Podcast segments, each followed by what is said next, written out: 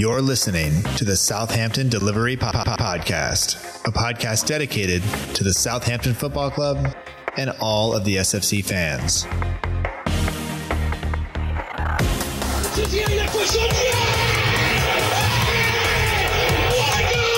If you want to have guarantees, you have to buy a washing machine. Fonte with a scooping header. We don't lose a match, either we win or we learn. And today we learned.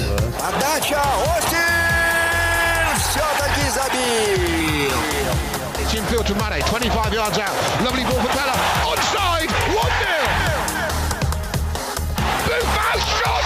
Oh my word. unbelievable. He ran around the pitch like Bambi on ice. It was uh, very, very embarrassing to watch.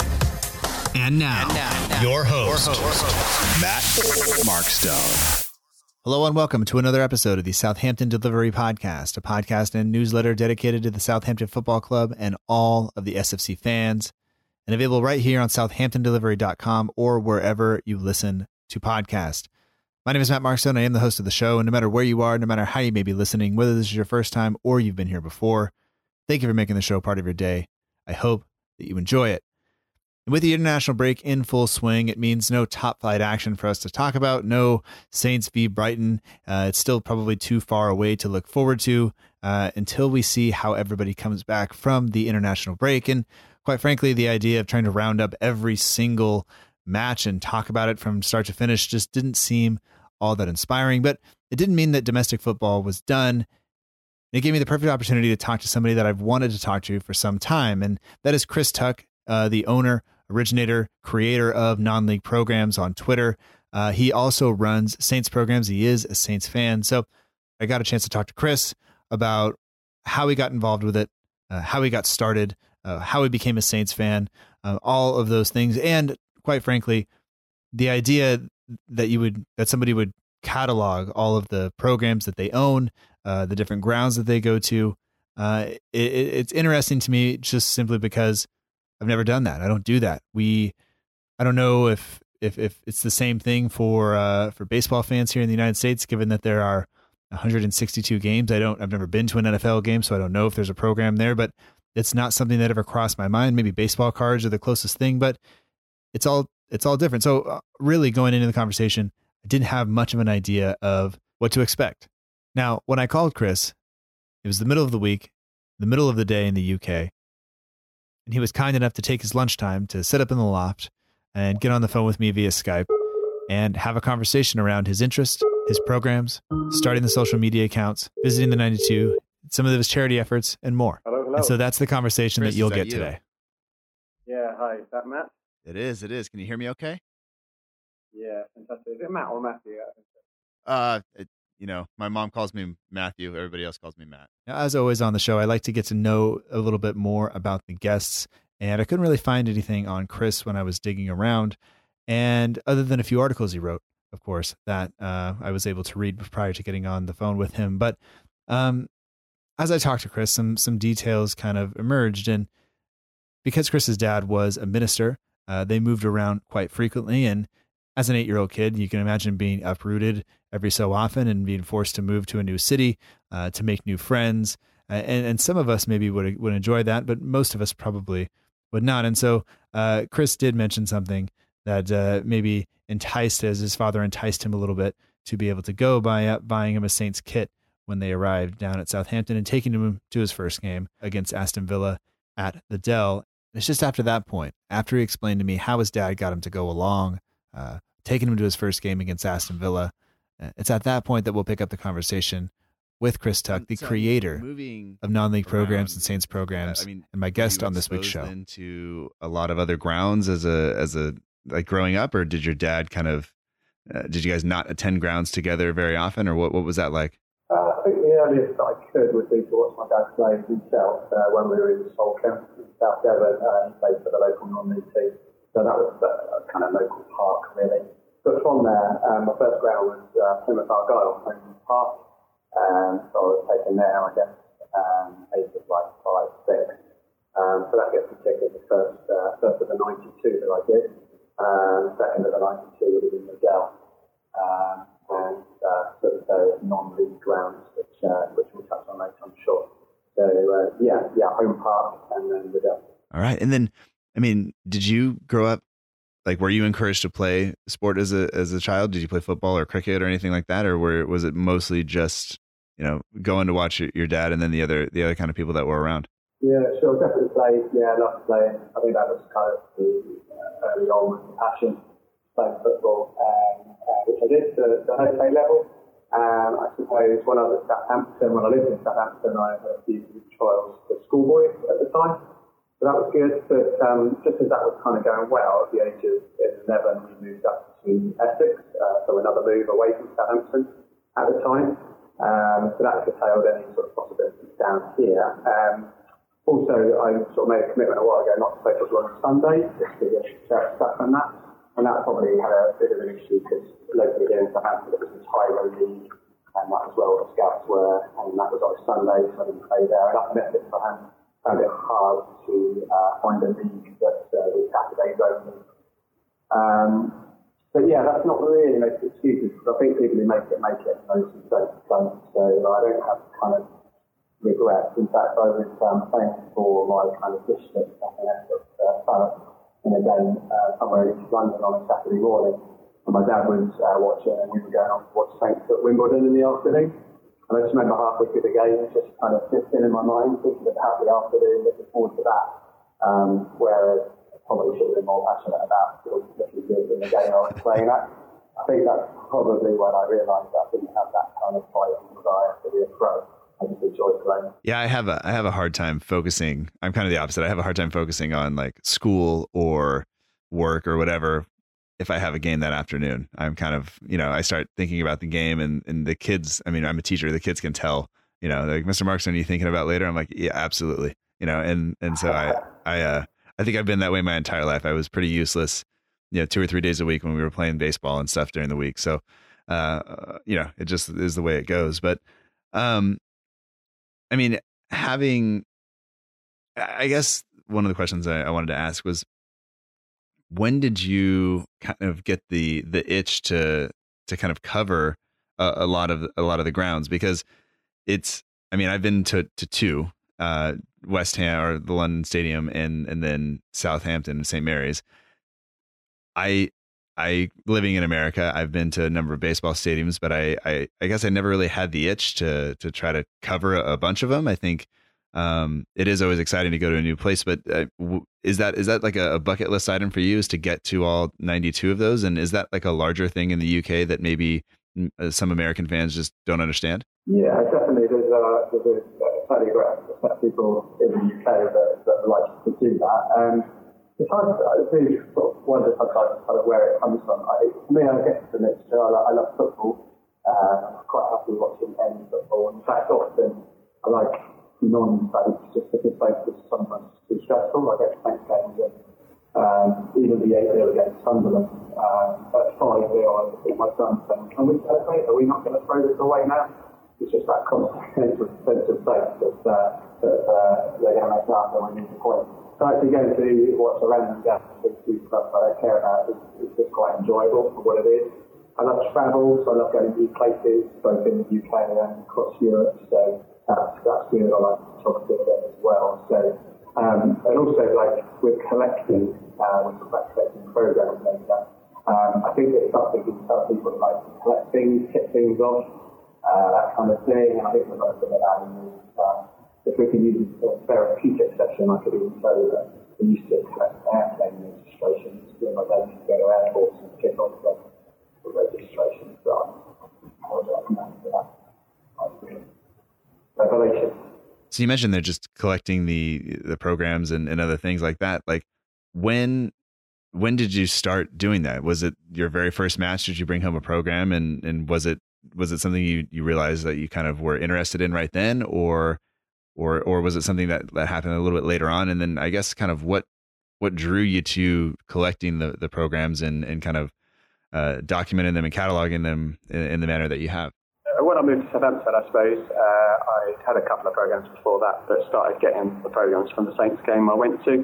Used to go and visit Andrew Murray in the Saints uh, program shop that was uh, just opposite the Dell in Milton Road to start with, and then it was incorporated into the ground. after that. But um, yeah, so I'd go and see Andrew and I'd maybe buy some programs of games I hadn't been to. He started doing bundles for, I know, 10 for a quid, something like that. And um, yeah, so I suppose it was around that time that I started saying, okay, maybe I'll try and get some back issues.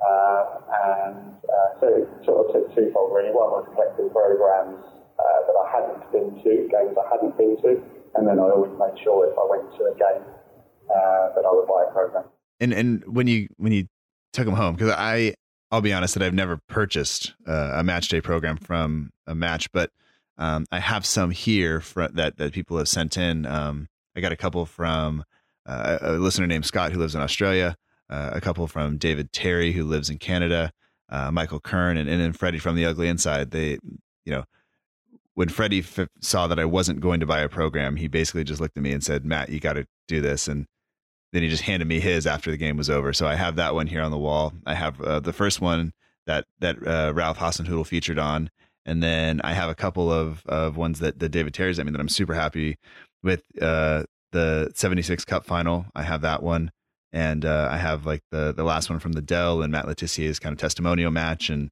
and uh, and the JPT uh, Cup final. So I I have a couple of those, and they're kind of displayed on the wall, but I mean, for you, I mean, what do you do? I mean, you have too many, I assume, to to just display and have out. But uh, do you do you display them, or do you how do you how do you do what do you do with them? Yeah, sure. So um, for a while, recently, they uh, they were in the loft. Um, I just sort of keep the CDs uh, that year, and then I um, put them up in the loft. But uh, yeah, when I started the Twitter site uh, at Nine Quads, uh, that we talked about there, um, I thought, right, I'll get my non-league or kind of non-soaps ones down.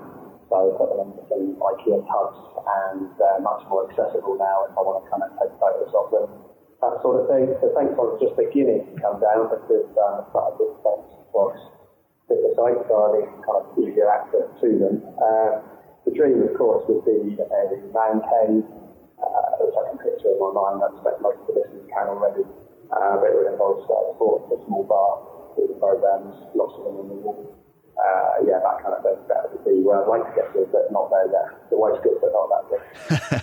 yeah, uh, I feel like my wife uh, often wonders why I have uh, pictures of a bunch of men in tight jerseys on my wall. Um, but it, it's, uh, you know, it, and I always joke that uh, all of the players that are up here currently, uh, only Nathan Redmond is still in the first team. Uh, so maybe I should just leave these ones up here. I don't want to put anybody else up for fear that they might leave or, uh, you know, just just turn out like Mark Hughes, who is off to the side, so I can't see him. So, um, I mean, let's let's talk about the the Twitter account because you you were kind of collecting these things kind of as you as you went through, uh, you know, life and and you went non league and and Saints programs and other things like that. But what prompted you, I guess, to to start the the Twitter account, which uh, has grown rapidly, and I think you're uh, are you just over two years old, or right around two years old now? Yeah, so um, I think this May will be two years. Um, so it's a bit of a funny. My family will tell you I'm not a social media person at all, um, kind of personally. So I'm not uh, one to say here's my dinner and all that kind of thing. Not on Facebook or or got any personal accounts. But um, I think with my non-league programs, I was thinking about the best way to kind of catalogue them because I used to kind of write down all my Saints programs you know, the name, of the season, who it's against, which tournament, how much it costs. Uh, but I wasn't up for that. So I thought actually, if I take a, photo, a photograph of the front cover, then that kind of has all the salient details, uh, and I'll just put them in like a Flickr account or something, and then I'll have quick easy access to, to my project. Um, so I took a photo and I kind of started next bit, but for some reason I thought I'll set up a Twitter account and tweet a picture of it. Um, that's the bizarre bit. I don't quite understand what I did that day, but um, incredibly, because uh, cause it is non-league and all that, incredibly, uh, it, sort of uh, hit a nerve. And um, yeah, 6,000 followers in the first kind of 18 months, and uh, kind of opened some different doors to other things. And uh, and yeah, and, I love I love Twitter because of the interaction. So um, I think the accounts need to be back and forth. I don't like um, accounts where they just sort of shout. Someone said to me, Twitter's like you're in a pub talking to someone, so that's how you should do it. Uh, whereas a lot of the big accounts just kind of shout things at you. Um, but for me, it's about interaction, and more I stand on interactive, um, it's just an incredible kind of community of people now, and kind of know each other's um, backstories and keep an eye out for each other in different ways. So it's really nice, really nice. But yeah, that's how non-league pod started. And then probably only about two months ago, um, I think I was messaging the Saints archive guy, telling him why I didn't have time to set up the Saints blogs. And halfway through typing it, I thought, if someone else does this, I would be really annoyed because I know that the section I've got. So I quickly just registered it quickly, thinking at least I've got it there.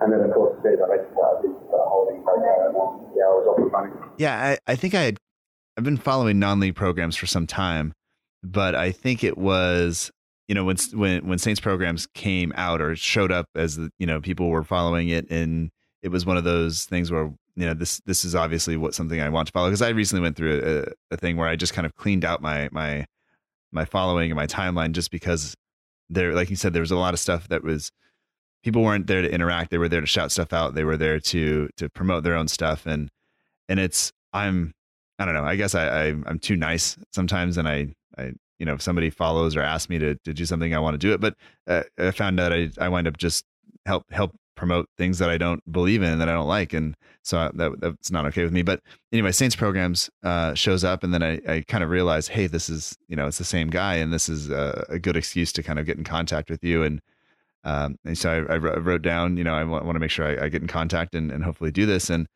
it's yeah, I, I, can imagine somebody else picking that up and you just kind of kicking yourself for doing it. So I'm glad that you are that you are doing it. But I wanted to go back to to the non-league stuff just for a second because I think for for me when I when I look at non-league or I hear the term non-league, I think it's it's it's almost it's not confusing, but it, it, it maybe is. I don't think people realize just how many clubs are out there that are playing non-league football that are uh, I assume these are part-time players. They're they're doing other things, but they are also you know doing it at a very a very high level.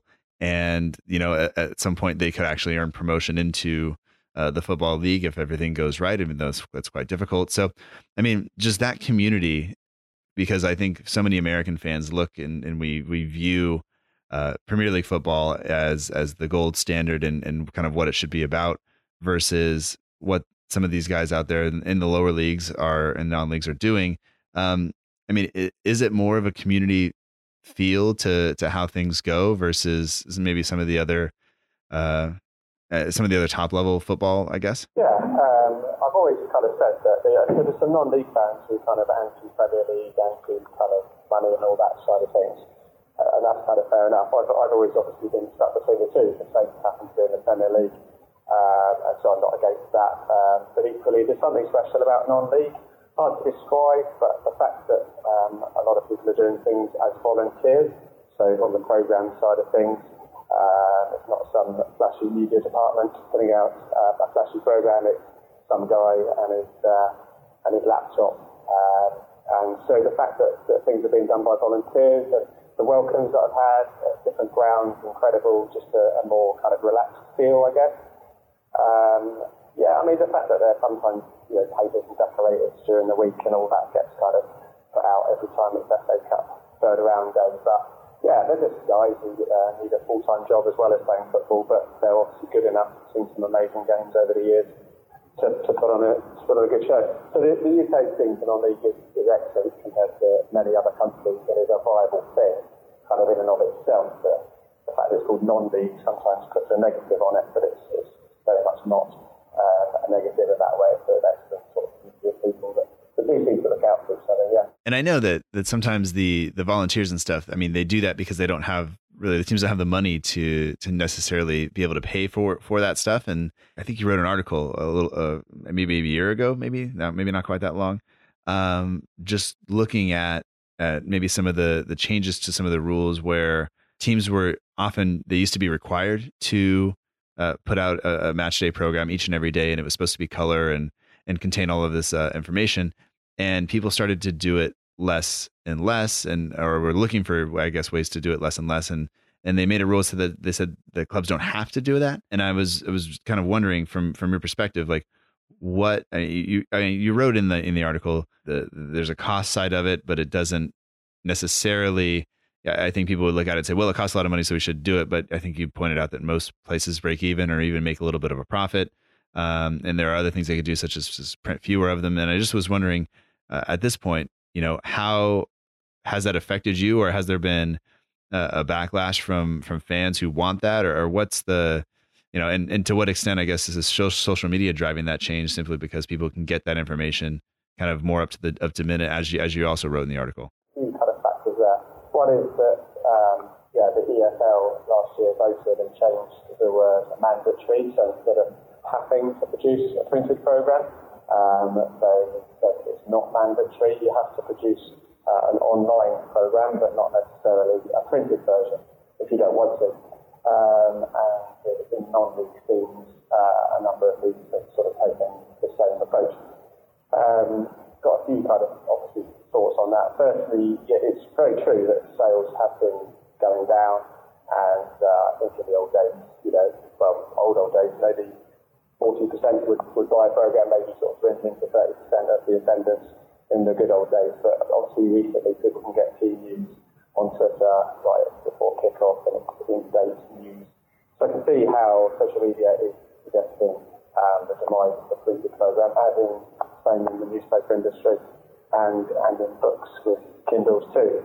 So, um, so that's a trajectory that you're not going to kind of stand in front of and, and put a big stop sign. But we just got a few points really. Firstly, if someone's going to go to all the trouble of, of, of putting together an online program, they've still done the editing and the photography and the journalism um, and all the skills needed. We're just saying, well, if you've gone that far, then why not print a few for those of us who want them? So instead of producing 5,000, just produce you know, 200 just for those who still want it, because still feel there is a kind of a niche for it. Um, it's split probably into league and non-league. So in the league, um, so to use a local example, Eastleigh were producing a, a very shiny, three-pound, excellent program for the last couple of years in the Stewart Donald era. Um, but obviously they're looking to cut costs, and instead of doing away with the program, they've just pared it right down. It only costs a pound now. It's only about 24 pages instead of about 56. And I think it's just a smart decision. They've realised that fans don't actually need all the, the, the some of them are almost book-like, uh, these Premier League programs. Um, and fans don't necessarily need all that, but something to take away from the game, to remember it by, to produce the, uh, the information that's needed, is what kind of uh, a number of fans are after. So in league terms, I think the message is still do a printed one, but you don't have to make such a big shiny effort. Um, the non-league different because they've got very little money. People understand they don't have to printers and for money. Uh, why would they? It's not mandatory. And um, and I guess the main point on that is that uh, for many people, picking up a program for a game is an intrinsic part of the day experience. And even for me, if I look at non-league games locally, if they're going to do a program, I'm more likely to go to that one than if they're not going to do a program. So the sense is for non-league clubs that, hey, we don't want that cost of printing. Often they do have a number left over and they're gradually thinking, what's the point? Um, yeah, the point we made is that uh, some institutions need to be protected, like uh, the Tower of London, the heritage, that kind of thing. Um, we have to actively protect things, otherwise they'll go. And I think the printed program is such an important part of the match experience that rather than relaxing these rules, maybe they should be starting to make it um, still the case that you have to do something printed. Yeah. I mean, uh, so for me, I'm as I'm thinking about this, it sounds like, you know, the, TV companies like to make the, the third round of the FA Cup this this big thing because there is always the potential for a, you know, a league team uh, high up in the table uh, or in the pyramid, I should say, uh, to to have to go away to one of these smaller teams or a non-league team and potentially you know get knocked out of the cup, and they want to talk about this magic. But it sounds like that that that programs have been a part of of, of football matches for uh, for a long, long time, and it's it's maybe there is a, a sense of tradition there, I guess, that that goes along with it, and it's like you said, you have to protect some of those things because I think that oftentimes I don't want to make a blanket statement, but I'm going to anyway. The, the younger fans or, or, fans that are newer to the game maybe don't understand, and I think I admitted that at the beginning, where it, it, it, I don't think we have necessarily the culture of of collecting those things here. Or at least I didn't. Maybe baseball cards or something similar, I guess. But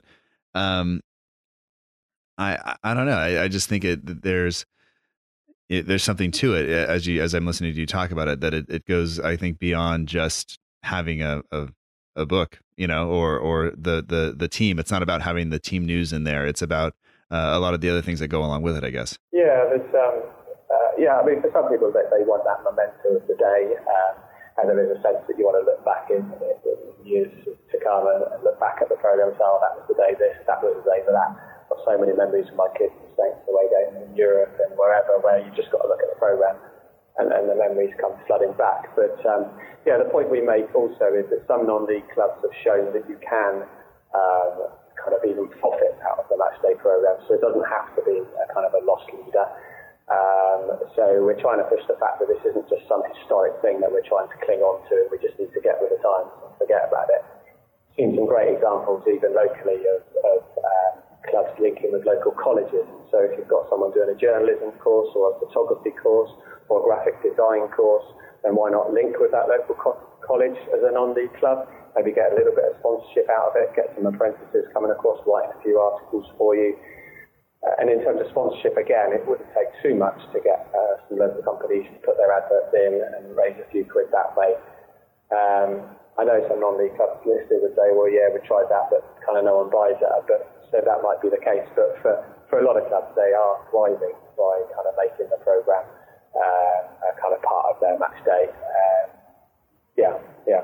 Well, and I know that uh, I follow the Southampton Women's Football Club, not the one uh, connected to Saints, but um, one of the other ones that's been around for, for a number of years, and and they've they've done the same thing. They they have a lot of volunteers working uh, everything from the club secretary to uh, the person who puts together their their match day program and does their their images and things like that. Like they, you know, they're they're not a club that's flush with money. A lot of the girls are still it's pay to play uh, on some respect, and so it's I think it can be done, but it, it, once again, I think it comes down maybe to to the club, and every club is different. So it, you know, maybe some clubs are are just in a, in a bit of a, a tougher spot than others. But um, you know, it, it's nice that that some of them are still able to to do that and to give you know young aspiring journalists and photographers time to practice because that's the only way that that you get better is to have a you know maybe just that little bit of extra pressure just nudges them to to make their product a little bit better and to work a little bit harder on what they're doing and improve in their craft so I think that's uh, as a teacher, I like that idea. I think that's great.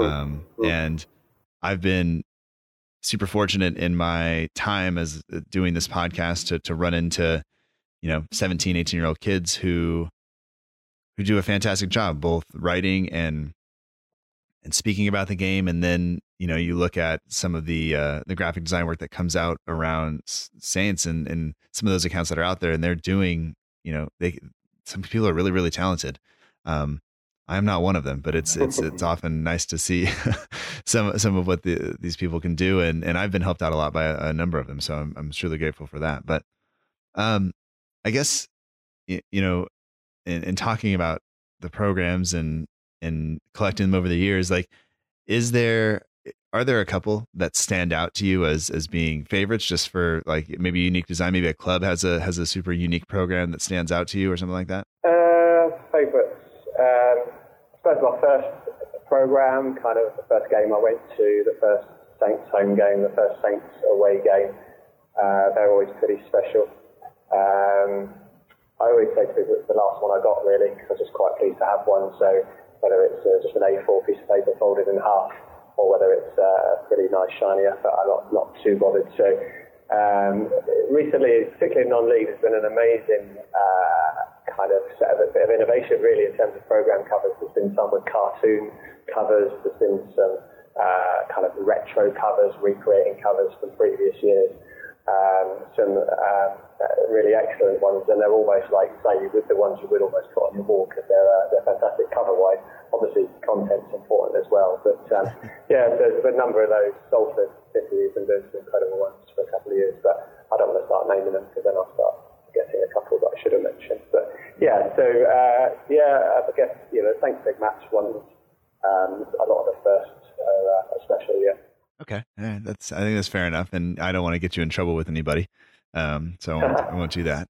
Um, and and I guess another thing is is I mean, is any of this connected to to what you do on a on a daily basis for work, or is this just all kind of a hobby and something that you enjoy? And and, and then I guess the, the, the follow up question to that is: Does anybody else in your family have, do, do they share in this with you, or is this something that uh, maybe your wife has to just tolerate a little bit? As much as my wife uh, appreciates the podcasting, enjoys the podcasting, doesn't always enjoy everything else that goes along with it. Yeah, uh, just me, I guess. Uh, uh, with a particular passion, the kids are kind of picking up uh, programs a little bit. Or I think that they're not, to be honest. No, it's just me, just me, I'm afraid. That's all right. That's all right. Um, and I know that you also have uh, some aspirations or some links with with a couple of charities and some things that you want to do because it's not just about collecting and and saving and and kind of remembering stuff. You have things that you would like to uh, to do with that. So, I mean, can you let the listeners in on on any of uh, maybe some details in terms of the the charities that you are kind of linked with, and then what maybe some of your aspirations are in terms of what you'd like to do with some of the programs? Yeah, sure. I mean, I do for fun. It's uh, it's just a good laugh, and I enjoy football, so that's kind of why I do it. But from a kind of a big picture like point of view, I guess, then um, uh, so being a Christian, just generally want to kind of be doing positive things where possible. So uh, now that I've got a platform like this, it makes sense to see if there's anything um, else that we could do to help people. Um, so I've got sort of a, a football centre home and away kind of aspiration. So I want to try and do some stuff here, but maybe do some overseas as well. So um, over here in the UK, there's uh, an organisation called Sporting Memories. Uh, Sport Net, I think is their Twitter, and they work with people with Alzheimer's um, and uh, depression, isolation, that kind of thing. And they basically get groups of people together to talk about sport and bring memorabilia along to kind of prompt people's memories.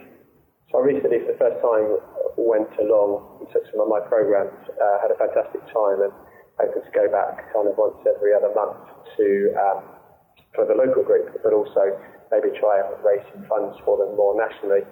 Um, the way I heard about it was a chap up in Gateshead said that he took his Gateshead programs into his local group, and there's a chap who was going on to the group who was generally very unresponsive, um, but his eyes lit up when he saw these programs when he saw the names on the back, turned out he used to play himself.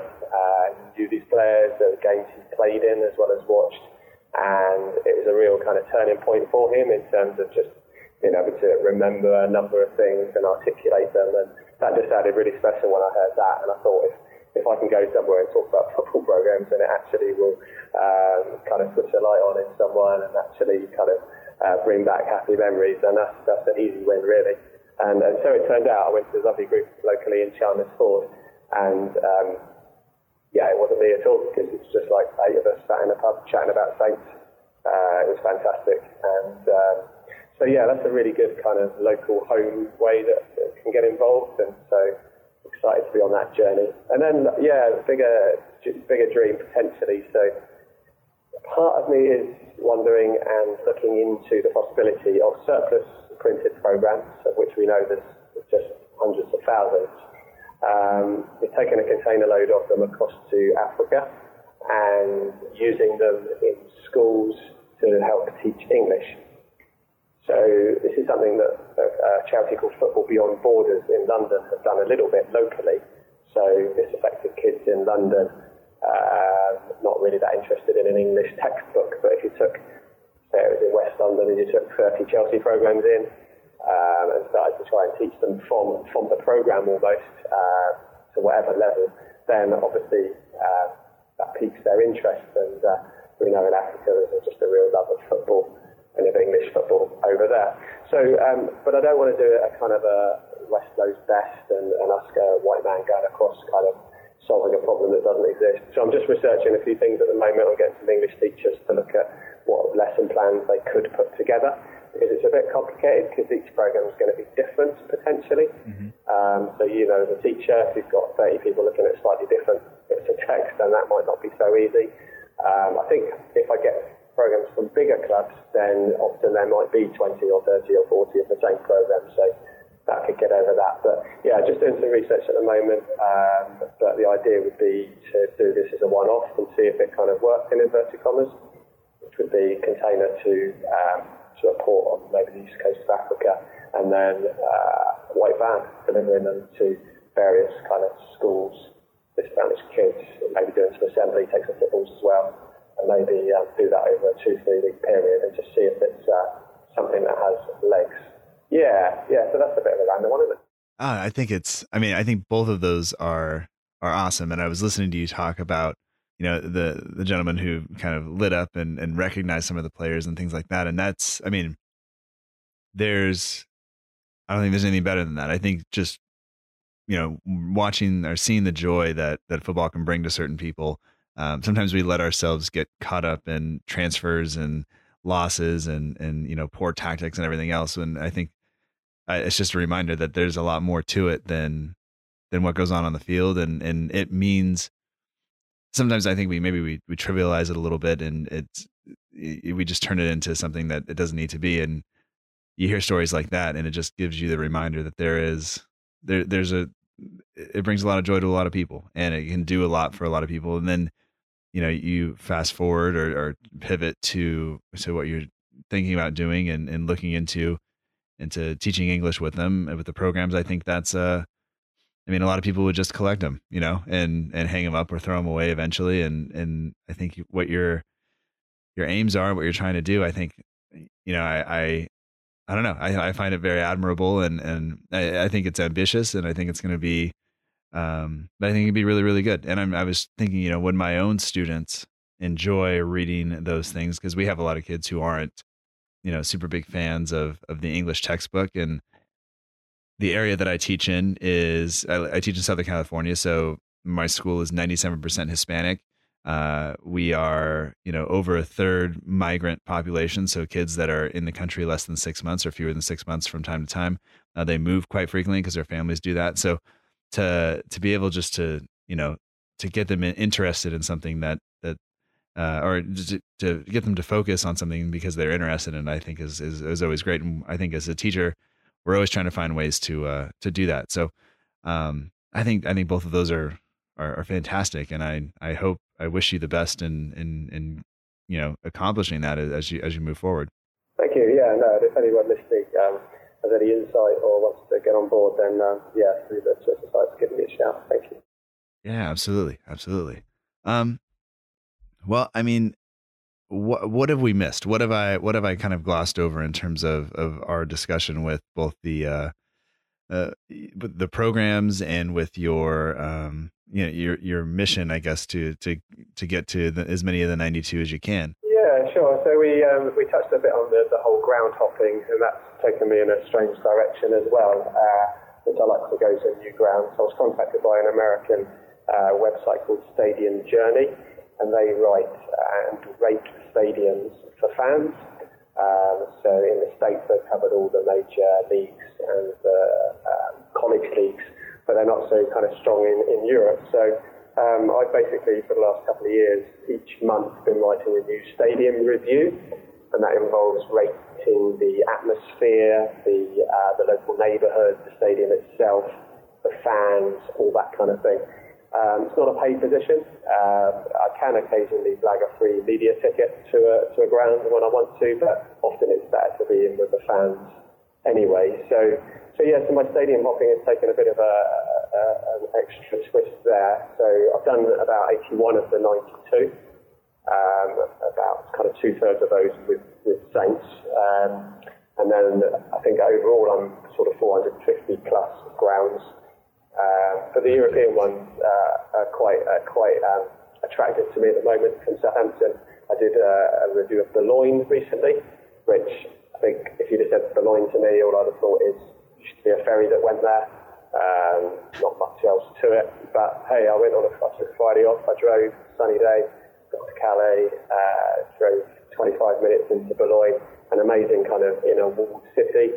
Loads of interest there. Obviously, the, the port area, but there's a lovely beach which I wouldn't have uh, associated with Boulogne. And then the, the Friday night fixture, about 3,000 there. Good support for both teams. Good standard of play um, a, a, few beers, obviously, um, and then uh, stayed over, drove back the next day along the coast uh, to Calais, um, and stopped at Hastings game on my way back through Kent on the Saturday. So to me, that's that's happy days, isn't it? So uh, Friday and Saturday, a couple of new grounds, brand new places that I've never been to before, um, and a couple more ticked off. Um, the writing, in a sense, becomes a bit of a pain because once you're back, um, you kind of want to move on. But, um, but I enjoy doing it, I think. So I'm doing it for now, um, and it's given me an opportunity basically to say to the missus, I need to write a review. I'm off to Eindhoven next month, which is my current uh, situation. Yeah, well, that's that's I mean that sounds great, and I, I, guess that would encourage you to get to a few new places, especially places they haven't covered, and it, I, maybe it's an excuse to to get to some places that maybe you normally wouldn't go to. So yeah, yeah, um, yeah. I don't. I think I choose places generally on the kind of cheapness of the Eurotunnel or the flights, that kind of thing. I've got a group of friends that we've got into going to Germany, games over in Germany at the moment. So um, often it's because the 16 pound flights from Stansted at an unearthly hour. Um, but sometimes can, we can get ourselves to a game in Dusseldorf quicker than we could if we were going to see Saints up in kind of Preston or Manchester, or something like that. So uh, it's, it's, it's often maybe on, on what's the cheapest. But you find some gems. We went across to watch uh, Dortmund, uh, the kind of classic one to tick off with the wall there, 80,000 stadium. Um, but the night before, we went to a team called Bochum in Bundesliga 2. Um, we like to get as many grounds in as we can. Now, Dortmund was impressive. It is what it is. We knew what it was going to be. But Bochum was amazing. Uh, the atmosphere, beer on the terrace being thrown around, proper chanting, the uh, players coming over at the end and doing salutes in front of the fans. Um, yeah, proper like raucous, maybe 80s style atmosphere from England that unfortunately a lot of our stadiums are pretty sanitised now. But um, some of the lower leagues in, in Germany have got some, uh, some proper good atmosphere. So but yeah, so often it's not necessarily just the uh, the big shiny grounds. Uh, I quite like some of these other ones as well. Uh, Glentoran, the Oval, which was recently, uh, I think uh, superb. Oh, it should be a National Trust property itself. It's amazing, although they are thinking of knocking it down, sadly. Just talking about uh, travel to some of these places, is is there a? I mean, what's the furthest you've ever traveled to to, to see a match? Uh, I suppose Bucharest probably with Saints after the um, 2003 Cup final. Uh, we got into Europe. So I guess Bucharest, uh, where I travelled specifically to see a game. Um, I've been to a ground in Zambia, uh, but there wasn't a game going on, so I don't let myself take that off. But um, yeah, I've been inside a stadium in, in Zambia. That's probably my furthest. But for a game, uh, I think probably Bucharest, yeah. You spoke of maybe the atmosphere, and, and I think as a kid who grew up going to baseball games that were pretty, you know, my dad bought fairly cheap tickets because they were uh, we weren't, weren't by any means rich, and and so we would normally sit and there'd be a bunch of kids around, so it was pretty pretty sanitized as you would say. But um, I mean, you've been to any grounds where you just look around and go like maybe. Maybe this isn't the uh, the safest place for it to be. um, not when it's me or my mates. I think when I take the kids, I'm, I'm sometimes a bit careful. Uh, although my, we worked out the other day, my daughter's first game was home to Millwall, so maybe I'm not so uh, careful with my careful with my kids as I should have been. But um, no, not not really. No, I think uh, you get a bit savvy, don't you, over the years going to football matches, so you can kind of sometimes sort of smell the mood if it's going a bit the wrong way and kind of move into a different area or something. So uh, no, I've never felt in any kind of danger or anything like that. I think certainly in Germany it's kind of it's not that way. You even get away fans and home fans sitting together as well. Right. Um, so uh, yeah, less of that. I haven't really encountered anything much over the years, to be honest, on that side of things. Well, that's good, and I hope that I hope that that stays that way, and I hope the it's always nice to hear the atmosphere where the, the fans are passionate, uh, but it, it, you know, like you said, if it goes goes the wrong way, that's that's never good. But I'm, I'm glad that you you managed to avoid that for the most part. Um, but Chris, I, I just want to ask, like, is there is there anything else that you'd like to to mention before we go? And and if not, you know, where if people want to get in touch with you, whether it's for to because they're interested in the charity or they're just interested in in programs and and maybe they have pictures they want to send you of programs or whatever. I don't know if you want that or not, but um, you know, where can people get in contact with you? Yeah, I guess for um, the Saints listening, um, not used to the to the Twitter site, so it's um, at Saints Progs P-R-O-G-S. Um, and so whilst I'll be tweeting my collection, the whole idea, and if you look at the, the non-league Progs Twitter, you'll see that a lot of the time it's not me tweeting, it's everyone else tweeting their pictures. So the Saints Progs is not going to be supposed to be a, a library of me just displaying my collection. I just want to Keith Saints fans sending in pics of their programs, and we even go as far as ticket stubs and team sheets, stuff like that, handbooks. So, um, so there's so much, obviously, a rich history at Southampton. So, yeah, if people want to just ping in stuff, I'll retweet it straight away because I'd love to see it. Uh, end up chatting about it probably, I'm sure. Uh, I just tweeted the program from Plymouth away when we got promoted a couple of years ago, and a couple of people are already sort of reminiscing over what a, what a great day that was. So, yeah, use Saints Fog as a uh, send in your program pictures and we'll retweet them. Uh, non-league progs is so at non-league is LGE, so non-league progs, P-R-O-G-S. Um, and again, just give us a follow just for the for the banter really, and you get to see some um, amazing programs, not just non-league, we also do internationals, doing overseas programs at the moment, uh, ladies football as well. Um, so yeah, DM me through either of those if you want to get in contact. Uh, it'd be great to hear from you and see uh, see your collection as well. Yeah, absolutely. And so we'll put all the links to those in the show notes so people can get in contact with you. And uh, maybe I'll have to decide. I'll have to take a look at some of the ones that I, I really, really like. Maybe I'll send you send you a pick. And if I if I make it to a, uh, an MLS match or uh, maybe a, a, USL match, there are a couple that are on uh, that I would like to go to. We'll just see if we get uh, they happen to land during vacation time with the whole family, so we'll see if uh, I'm allowed to go. But um, if I do that, uh, I'll send those over to you, and and hopefully we can just continue to spread the the love for the programs and for uh, for football. And and I'm actually really really excited about the the two kind of charity uh, branches that you have, both home and away. I think that's that's super cool, and um, I mean, yeah, I, as somebody who doesn't collect uh, a lot of things, I think that that's I mean, just having an impact outside of, of just yourself. You know, that's a, that's a big thing, and um, I, I, think that's going to be really great. So, uh, thank you so much for for coming on here and, and doing this and giving up your lunch hour to to make it happen. I, I really do appreciate it, Chris. Yeah, that's okay. I had a um, only one question came I think, from uh, the tweet that you put out, and it was just about the most precious program in my collection and why. I don't think I answered that one. Um, I had a little think. It turned out it's probably the Steaua Bucharest program that I mentioned. So when Saints went to Steaua Bucharest, 2003, 4, whenever it was. Um, and basically, I didn't get a program on the day. Uh, we arrived for the fixture about two days earlier um, to see the city and have a couple of uh, sherbets. But um, it, we ended up in the pub alongside the city. Didn't get to the game until 10 minutes after kick-off, pouring with rain and no programs around. So um, I looked out for them after that, and they became quite rare. Finally, Andrew Murray, the program chap, had one, and he did a, uh, an auction where you sent in your sealed bids. And I didn't realise that one of my mates was uh, going for this as well. Um, but in my mind, I just thought I've got to win this. So I thought, okay, so it's worth about a quid, so I'll bid two. And then I thought maybe two pound fifty because someone else will do two.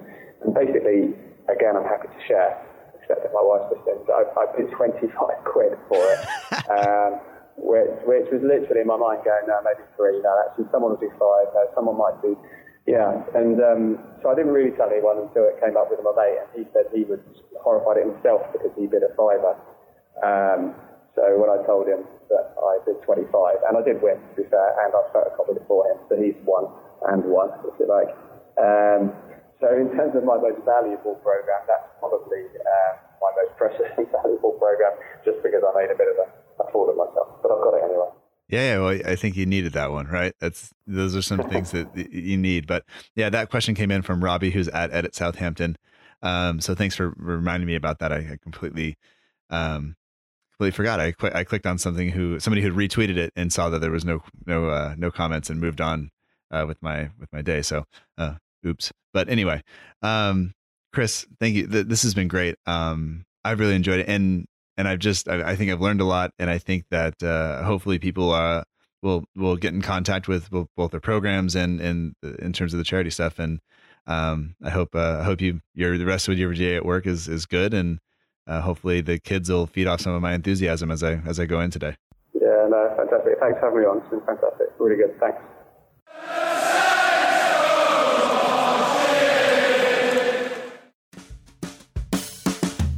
That does it for episode 115 of the Southampton Delivery Podcast. Thank you so much for joining us. I hope that you've enjoyed it. Special thanks to Chris Tuck for taking time out of his lunch to talk to me about non league programs and Saints programs. If you want to follow him on Twitter, you can do so at N O N L G E P R O G S or at Saints P R O G S on Twitter. If you have stuff, you have programs, overseas programs, non league programs, whatever, send them in. Uh, share the love.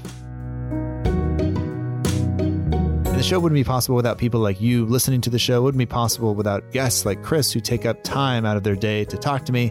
And I wouldn't have been able to make that Skype call if it wasn't for the people supporting the show on patreon.com.